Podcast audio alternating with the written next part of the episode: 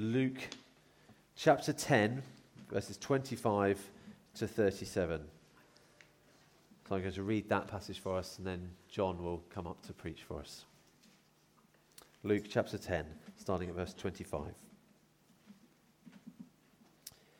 On one occasion, an expert in the law stood up to test Jesus. Teacher, he asked, what must I do to inherit eternal life? What is written in the law? He replied. How do you read it? He answered, Love the Lord your God with all your heart, and with all your soul, and with all your strength, and with all your mind, and love your neighbor as yourself. You've answered correctly, Jesus replied. Do this, and you'll live. But he wanted to justify himself. So he asked Jesus, And who is my neighbor? In reply, Jesus said, A man was going down from Jerusalem to Jericho when he was attacked by robbers. They stripped him of his clothes beat him, and went away, leaving him half dead. A priest happened to be going down the same road, and when he saw the man, he passed by on the other side. So to a Levite, when he came to the place and saw him, passed by on the other side. But a Samaritan, as he travelled, came where the man was, and when he saw him, he took pity on him. He went to him and bandaged his wounds, pouring on oil and wine. Then he put the man on his own donkey, brought him to an inn, and took care of him. The next day he took out two denarii and gave them to the innkeeper. Look after him, he said, and when I return, I will reimburse you for any extra expense you may have. Which of these three do you think was a neighbor to the man who fell into the hands of robbers? The expert in the law replied, The one who had mercy on him. Jesus told him, Go and do likewise.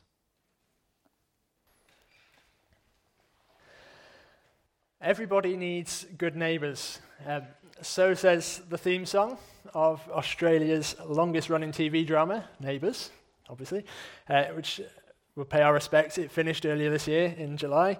Um, but everybody needs good neighbours. So says everybody else. Um, wouldn't it be great to live in a world where your neighbours don't cause trouble and where you're not living in fear of being the cause of neighbourly troubles? Uh, well, a few years ago, a survey was conducted to find common causes of neighbourly disputes. Uh, in 10th place, noisy children were a common cause of complaint. Uh, number nine, they won't pay for their half of the garden fence. Number eight, they keep knocking things into their garden. Uh, number seven, they don't take their bins out. How annoying is that? Uh, number six, they don't, oh, sorry, they cut their trees down, as in your neighbour is cutting your trees down. Naughty. Uh, number five, they put their rubbish in your bin. Number four, they park over your driveway or in your spot. Number three, plants and trees overgrowing into their property. Uh, number two, having loud parties. And number one, playing music loudly I wonder if any of you have fallen foul of something on that list, whether you've been on the receiving end or the giving end. Uh, you don't have to confess it all tonight. But uh, how we relate to each other as human beings uh, is really important. And at first glance, our scripture reading from Luke 10 this evening is all about that. Uh, all about how we love our neighbours and how we care for our fellow man. But dig a bit deeper, and you'll see that as well as being about what we do, this story also gets to the heart of what we do as well. It gets to the root of our behaviors. And it actually reveals to us that we need something far greater than ourselves if we want to inherit eternal life, which is the question that uh, someone asks Jesus, verse 25. So let's start with verse 25. We've got the slides up, Ross? Or not? No worries. Yeah, well, thank you. So, we start with verse 25. An expert in the law appears, this lawyer, and uh, he asks Jesus what I'm going to call a good question. That's our first point, a good question. It is a good question. It's got a bit of a bad motive. Uh, look at verse 25. Uh, an expert in the law, someone who made it his business to know the Jewish law inside out, asks Jesus this question What must I do to inherit eternal life? But look again, we see that he's actually doing it to test Jesus. He stood up to test Jesus. Now, that could be a good thing, you know, trying to work out if Jesus was orthodox. You know, this new teacher comes along, we want to make sure that he's preaching something sound, you know, whether he's going to be able to, to teach correctly. But more likely, given his attitude through the rest of the passage, uh, especially looking at verse 29, where we see that he's really only interested in himself, he wants to justify himself, uh, we get the feeling that he's actually trying to catch Jesus out. So he's asking a good question What must I do to inherit eternal life? but with a bad motive. Now, sometimes uh, we ask questions like that, not because we want the answer necessarily, but because we want something else. Um, Children, particularly, have you ever waited until bedtime to start asking really deep and important questions? It's a perfect way of uh, trying to delay bedtime just that extra few minutes. So try it tonight. If you're being tucked into bed by your parents tonight, just ask them this question What must I do to inherit eternal life? And see how long you can string that out for. Or, or a similar one How can I become a Christian? Let's see if you get to stay up a few minutes longer. But despite the lawyer wanting to test Jesus, uh, it is a reasonable question to be asking. What must I do to inherit eternal life? Jesus, we, have heard, we, have all heard you talking about the kingdom. Uh, it sounds good. We're really looking forward to the bit when all our enemies are defeated uh, really looking forward to the bit where we get to live in peace without suffering and pain and death. And the fact that it'll last forever, that's wonderful. But how do I get in? What do I need to do to earn my place in the kingdom? How do I get a ticket? Or, seeing as we're talking about neighbours, how do I get into the neighbourhood? It's a good question. And for you and me, there's no better question to be asking. There's no question more important to us in our whole lives than the question of whether we can have eternal life. Now, you might not realize that it's that important, but consider the alternative, which is um, eternal death, eternal suffering, eternal separation from God, eternal separation from the God who gives every good thing eternal separation from God, who is the, the source of life and love, eternal pain, eternal torment. That is the alternative to eternal life. It's very serious. And so it is absolutely vital that we've asked ourselves the question what must I do to inherit this eternal life? And Jesus takes this question and turns it back on the lawyer. Uh, look at verse 26. Uh, you're a lawyer. What does the law say? What is written in the law? How do you read it? What does the law of Moses, the Jewish law, say? And uh, the lawyer replies with a good answer. If we could have the next slide up, Russ, get to the second point. Uh, a good answer. The lawyer does give a good answer. Uh, the law says, the Old Testament law says in Deuteronomy chapter 6 and verse 4, You shall love the Lord your God with all your heart and with all your soul and with all your strength. And, uh, and Luke records that the lawyer adds, um, with all your mind as well. Uh, don't let that worry you about people editing the Bible, but it's just another expression that sums up that verse from Deuteronomy. You're to love God with every part of you. However, you want to divide yourself up into uh, mind, strength, body, emotions, soul, heart, guts, or, or whatever else, uh, however else you want to divide yourself into categories. You've got to love God with all of it, all of your being, completely. And the lawyer adds uh, a second command. Uh, this is from Leviticus chapter 19 and verse 18. He says, And love your neighbor as yourself. Not merely the next door neighbor, uh, but generally the other people around us. And together, these two commands really sum up everything that is written in the law of God. Everything that could be possibly expected of us by God can be summarized in these two commands. And Jesus agrees. Uh, verse 28 You have answered correctly, Jesus replied. Do this, and you will live. Really? That, that sounds far too simple. But Jesus is very clear do this, and you will live. It's simple. If you want to get eternal life by doing, then you need to love God and love others perfectly. Go for it. But before we go on and see how that plays out in the rest of the passage, it's worth noting that both these commands are expected of us. Some of us are the kind of love God kind of people. Uh, we are obsessed with God's holiness and His purity. We're fixed on serving Him, we're fixed on worshipping Him and praising Him, loving Him with all our being, and that's good. We're obsessed with getting the Bible right because it tells us about the God we love, and that is excellent. Uh, others of us are love your neighbor kind of people. Uh, we care for the people in our community. Uh, we spend time helping people. We give money to charities and other good causes in order to love our neighbors. And sometimes we fall into the trap of thinking that one of those commands is more important than the other. And so sometimes you get whole movements of Christians or, or churches that see their main priority in life is to help other people at whatever cost. My, my neighbor doesn't need to hear about God and the good news of Jesus Christ my neighbor doesn't need to know how to inherit eternal life. They need food, they need clothing, they need shelter, they need to be warm and well fed. But then you get other movements and churches and Christians that see their main priority in life is to spread the message of the gospel with no regard for people's physical needs here and now. Um, I once spoke to someone who was adamant that they will not give anything to the poor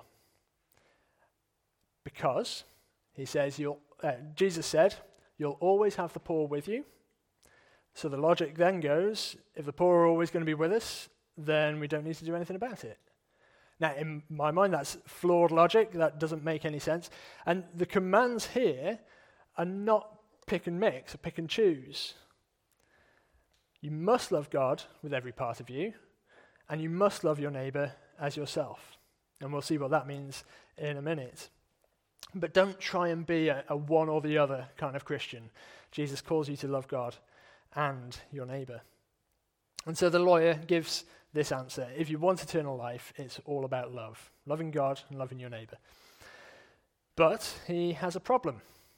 Uh, he knows he doesn't match up to the standard that the law sets, so he tries to justify himself, uh, verse 29. Now, we do that as well. Um, when we know we don't meet up to certain standards, we often try and justify ourselves in certain ways. Uh, let's say that you park your car in a car park and accidentally bump another car. I know it wouldn't happen, surely. But there's another car next to you, there's a, a, big scratch and a big dent in the side of it. Now, if you were to try and justify yourself, uh, you might try and diminish the problem you might try and, and say and convince yourself that actually the dent isn't that big, the scratch isn't that deep, it doesn't go over too many panels, it, will it, be fine. It's an old car anyway, they're, they're not going to mind. That's one way of, of trying to justify yourself. Or you might try and shift the blame onto someone else. Well, they shouldn't have parked there, they're far too close to the line. It's, it's their fault. The car park spacing should be bigger, it's the car park owner's fault. This car park's dark, they should put some lighting up. And so there's loads of ways we try and justify ourselves. And the lawyer seeks to try and justify uh, himself here by questioning what it really means to love my neighbor. He's looking for a loophole. Obviously, love your neighbor can't mean everyone. It's just evident, isn't it? So, what is the law talking about? If loving your neighbor can't mean everyone, what does it mean? So it's another bad motive. He asked the question at the beginning with a bad motive, and this time he's got a bad motive because he wants to justify himself. But this uh, reveals more than just his motive. Uh, it reveals that he probably thought he'd got the first commandment nailed.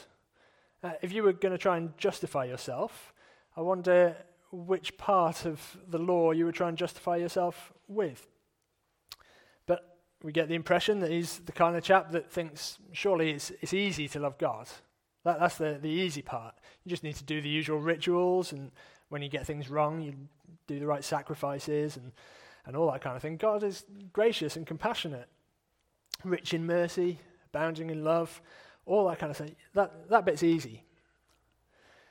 So the bit I need to justify myself is love my neighbour as myself. That's the way this lawyer is thinking.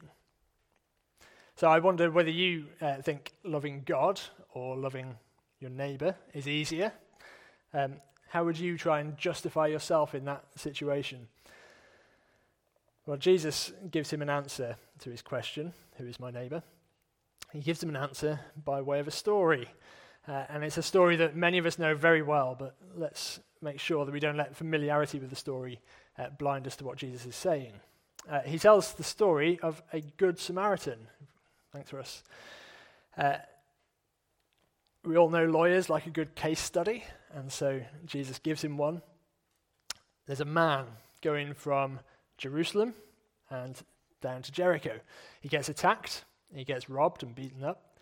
Um, it's about a 17 mile walk through rugged terrain, perfect for robbers to hide on the way and pick off some unsuspecting travellers.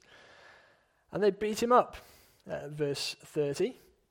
They strip him of his clothes and they leave him for dead. It's a very sad story. The man stripped of his clothes is now unidentifiable. Anything that could identify him, you know, the way he dresses, his, uh, his status, his social status, his economic status, unidentifiable. No one knows who he is. He's a complete nobody just by looking at him. Anyone walking past would have no idea of what nationality he was, uh, what religion he was, what social status he was. No idea whether this man could be my neighbour. But look at uh, verse 31. There's a, a priest coming down the road. Surely, if there's anyone who's going to inherit eternal life, it's going to be this guy. He'll know what to do to fulfill the law. Oh, but wait, he's crossing the road and passing by. He's trying to not even look at the man. Oh, but it's all right. There's a Levite coming, verse 32. Uh, Levite was one of the priestly assistants. Um, they'd kind of take charge of some of the cleaning of the temple and the security issues, uh, some of the butchery, some of the music. Um, so surely he's a good guy. He's going to inherit eternal life. He must know what to do. But no, he's doing the same thing. He passed by on the other side. So, what's going wrong? Well, we'll just pause there for a minute there have been lots of attempts over the years to try and uh, explain the priest's behavior. Uh, the most basic one being that if he touched the guy and the guy turned out to be dead, it's not very clear just by looking at him whether he's even still alive. If he did that, he'd not be able to serve in the temple again. He will have been made unclean by the dead body. Might be a good reason. But the danger of trying to give reasons for this. Firstly, is that Jesus doesn't give a reason, so we might be reading too much into it. But secondly, um, if we try and excuse the priest's behavior, then we're not very far from the lawyer's behavior of trying to justify himself, and we're not very far from trying to justify ourselves as well. If we try and make excuses for and justify the priest and the, and the Levite, it might be because we're actually trying to justify our own lack of love for our neighbour. But regardless of that, it is a very, very difficult position to be in. Uh, as a priest or, or, the Levite there, is the, the kind of scenario where they would feel completely stuck between a rock and a hard place. The priest would feel like he's got to make a choice between love God on the one hand and love your neighbour if he helps the man and then becomes unclean, then the worship in the temple might be in jeopardy.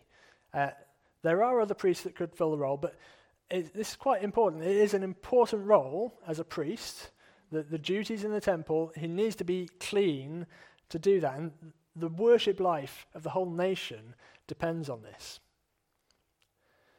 But if he doesn't help the man, then he'd be in danger of not loving his neighbour. It's an impossible decision to make. Of course, he could help the man uh, and give up the status of being a priest, sacrifice the position and the, the ministry he has, but he doesn't. He makes the decision to walk on by. And the same is true of the Levites. So, why did the priest cross the road? To avoid inconveniencing himself and having to give up his position. But look at verse 33. Um, here comes a Samaritan. A Samaritan, as he traveled, came where the man was, and when he saw him, he took pity on him. Now, if this were a pantomime, the Samaritan would come dressed in black, it'd be all hunchbacked, and all of you would have to say boo and hiss and you know all the kind of things you do at pantomimes. I've not been to one for many years. Uh, but everyone will be thinking, here comes the Samaritan, watch out. Th- this guy on the floor, he's half dead. We know what the Samaritan's going to do. He's going to come and finish the job. Now, Samaritans and Jews didn't get on. Uh, Samaritans were descended from the Israelite tribes of Manasseh and Ephraim. Uh, they'd intermarried with men and women from other religions. And so now, by the Jews, they were seen as a kind of half breed, um, a very low class human being, if human at all. Um, racism between Jews and Samaritans was absolutely rife. Uh, the Samaritans had built their own temple, which the Jews didn't like, uh, because there's only one true temple, and that's in Jerusalem. Um, and Samaria was the kind of place where all the outlaws and the criminals and the refugees went from, um, uh, from Jerusalem. And so it had a bad reputation for the kind of people that lived there. Samaritans didn't accept the same scriptures as the Jews, and, and so there's so many of these massive differences between these two nations, these two people groups, and there were massive hatred uh, between the, the Jews and the Samaritans. So, what could the Samaritan possibly do in this story? Everyone's expecting him to do something wicked. But he comes and he, far from putting the boot in, he actually helps the man. Incredible. He has no idea who this man is. He has no idea how uh, religious he is, even what religion he is. Uh, he doesn't know what his social status is, where he's from, where he's going. He knows nothing uh, but he helps him anyway. What kind of help does he show the man? Well, it's, it's very sacrificial. Uh, he came where the man was, he didn't walk away, he came over to him. Uh, when he saw him, he took pity on him. He went to him and bandaged his wounds, pouring on oil and wine. That's kind of medicinal kind of stuff, just trying to look after the guy's immediate needs. Then he put the man on his own donkey. So he's going to have to walk. Samaritan's going to have to walk, and the other guy's going to get to ride on the donkey. Uh, so he's given up his comfort and his, his comfy ride. Uh, he brought him to an inn, hotel type kind of place, and, uh, and took care of him. Uh, the next day, he took out two denarii and gave them to the innkeeper and says, Look after him, he said, and when I return, I will reimburse you for any extra expense you have. This is totally sacrificial. He puts his own life at risk because there could have been robbers waiting there, and this could have just been a trap. Um, he gives up his time, he gives up his oil, his wine, he gives up his money, and offers to give whatever else is necessary to restore this man. That's sacrificial love. And so when Jesus asks the question in verse 36, which of these three do you think was a neighbor to the man who fell into the hands of robbers? When Jesus asks that question, the answer should be blatantly obvious. When the law says, love your neighbor as yourself, there's a great example right there. How would you want to have been treated in that situation? Um, in fact, put it a different way, how would you treat yourself in that situation. If you were lying there, if you could have done anything for yourself uh, right there, this guy couldn't, he was half dead, but if you could have helped yourself, what would you do? I think for many of us, it would be no expense spared. We'd make sure we get the finest treatment available. It wouldn't be an inn that we'd be going to. We'd be getting something more five star, six star if we could get it. And we would be looking after ourselves really, really well. Are we prepared to treat others that way? Love your neighbor as yourself. Uh, it's hard, isn't it? And every time we come across a situation where we might be able to, an opportunity to love our neighbor as ourselves, we find ourselves justifying ourselves as to why we shouldn't help this person. Um, as an example, a few weeks ago we were in Keswick for the Keswick Convention, big Christian convention, Bible convention, uh, good Christian teaching, um, lots of time spent dwelling on Scripture and singing God's praises and being with many, many, many people, uh, uh, other Christians. Um, and we all descend on the Lake District, and it's a great time. But after one of the meetings, we all went for a little walk around town, do a bit of shopping, have a bit of lunch. And by the side of the street, there was a beggar. Little sign saying, Hungry, homeless, please help. Now, immediate thought I don't need to. I can't afford it. I haven't got time. There's plenty of other people. This town's full of Christians now. There's loads of other people to do it. And yet I was put to shame by one of my daughters who said, We need to do something about this. Can we go and get something for this man? So we, we did. We went and asked him if we could help him, and we went on and did it.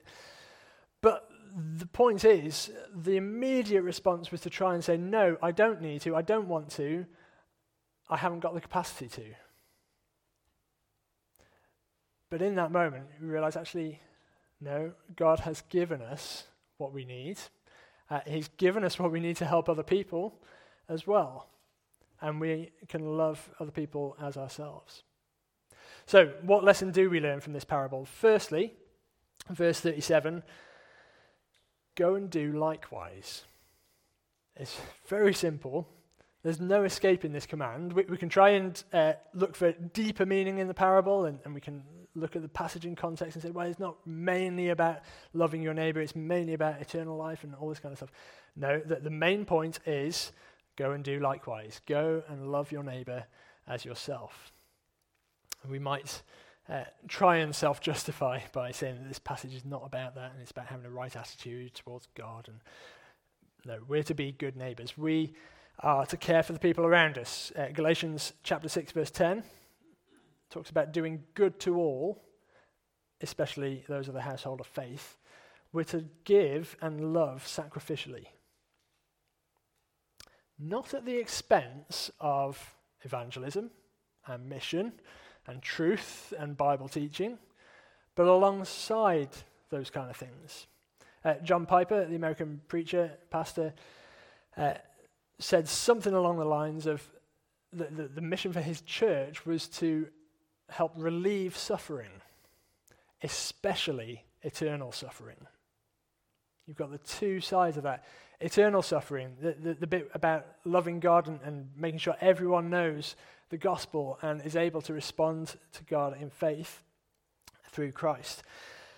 But there's the element of physical needs here and now. We're to relieve suffering wherever we can in the ways, uh, if God's blessed us with certain things, He's blessed us so we can be a blessing to others. And those two things are vital. We need to love God and our neighbour.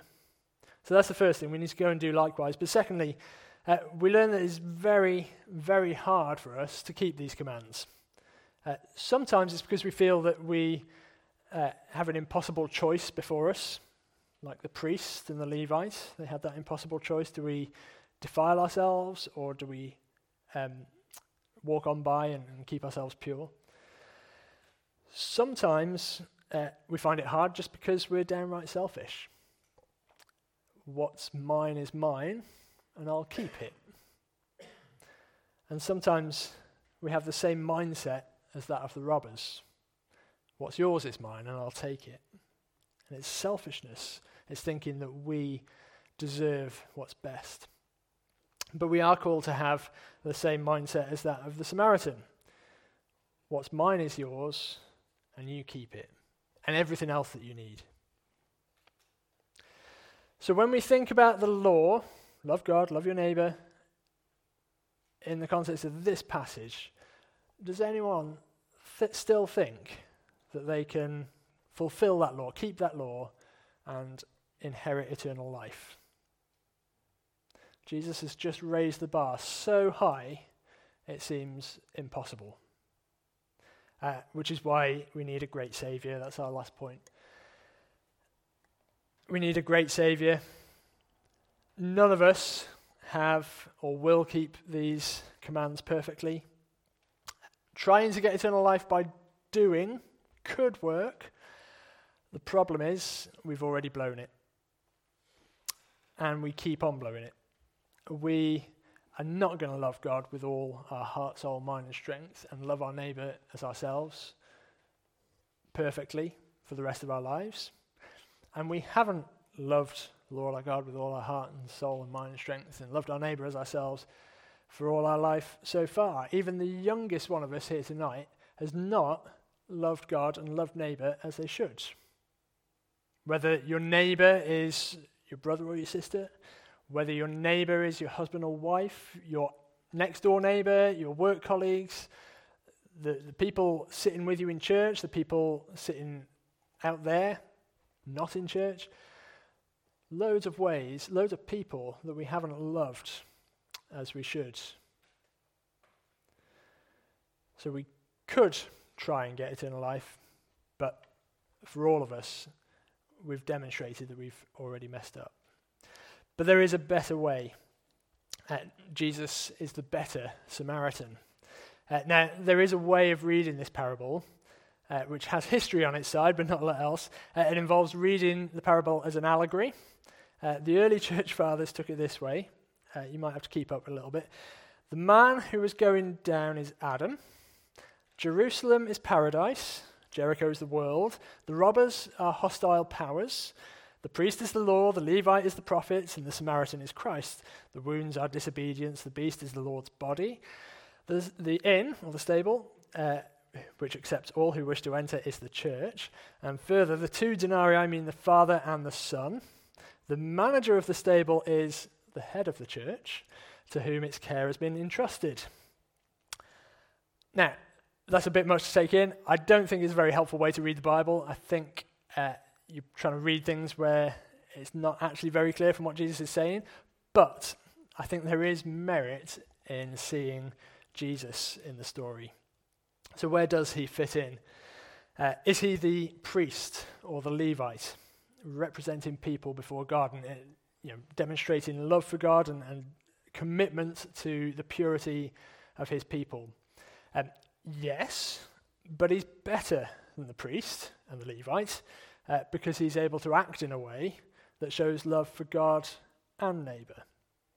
And because he's God himself, he's not going to be made impure by anything else. In fact, in the Gospels, we, we see many accounts of Jesus not becoming impure when he comes into contact with impure things, whether it's spirits or uh, sick people, lepers, uh, lepers, those kind of things. We actually see him cleansing those people. So far from uh, being contaminated by people, he actually decontaminates others. So he could be the priest or the Levite was he perhaps the man who was beaten up? Well, he certainly was beaten. Uh, Isaiah chapter 53, he was despised and rejected by mankind, uh, a man of suffering, a familiar with pain. He also was rejected by the religious elite.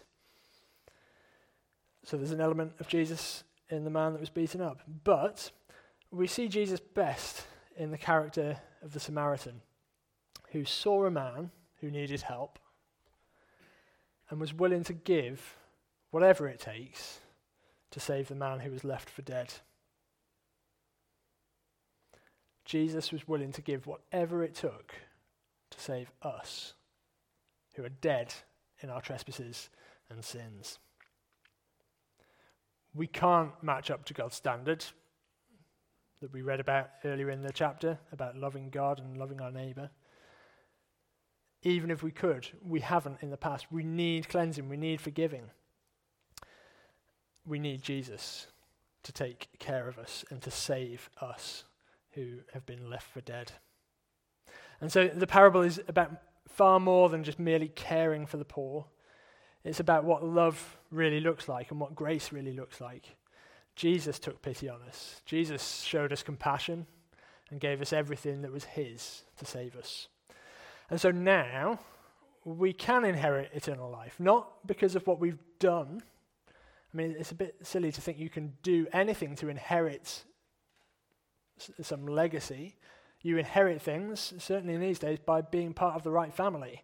So trying to do something to earn it doesn't make sense. But now we can inherit eternal life because we've been adopted into the right family.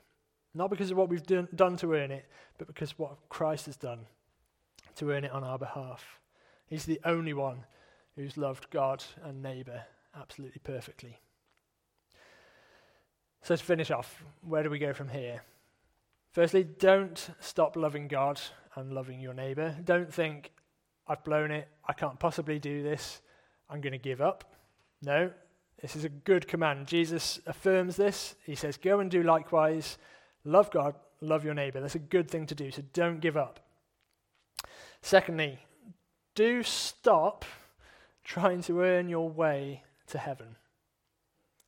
It is fruitless, it is exhausting, and it just won't work.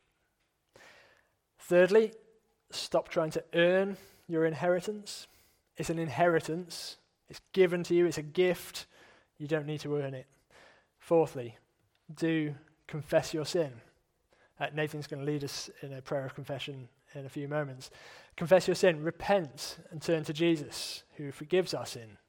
He loves God perfectly, he loves his neighbours perfectly by giving up everything he had for our sakes. Uh, and finally, do go and follow his example. Go and do likewise. Go and be good neighbours. Go and care for the people that God puts in front of you. If God gives you the opportunity to help someone in need, He also gives you the ability to help someone in need. So go and do likewise.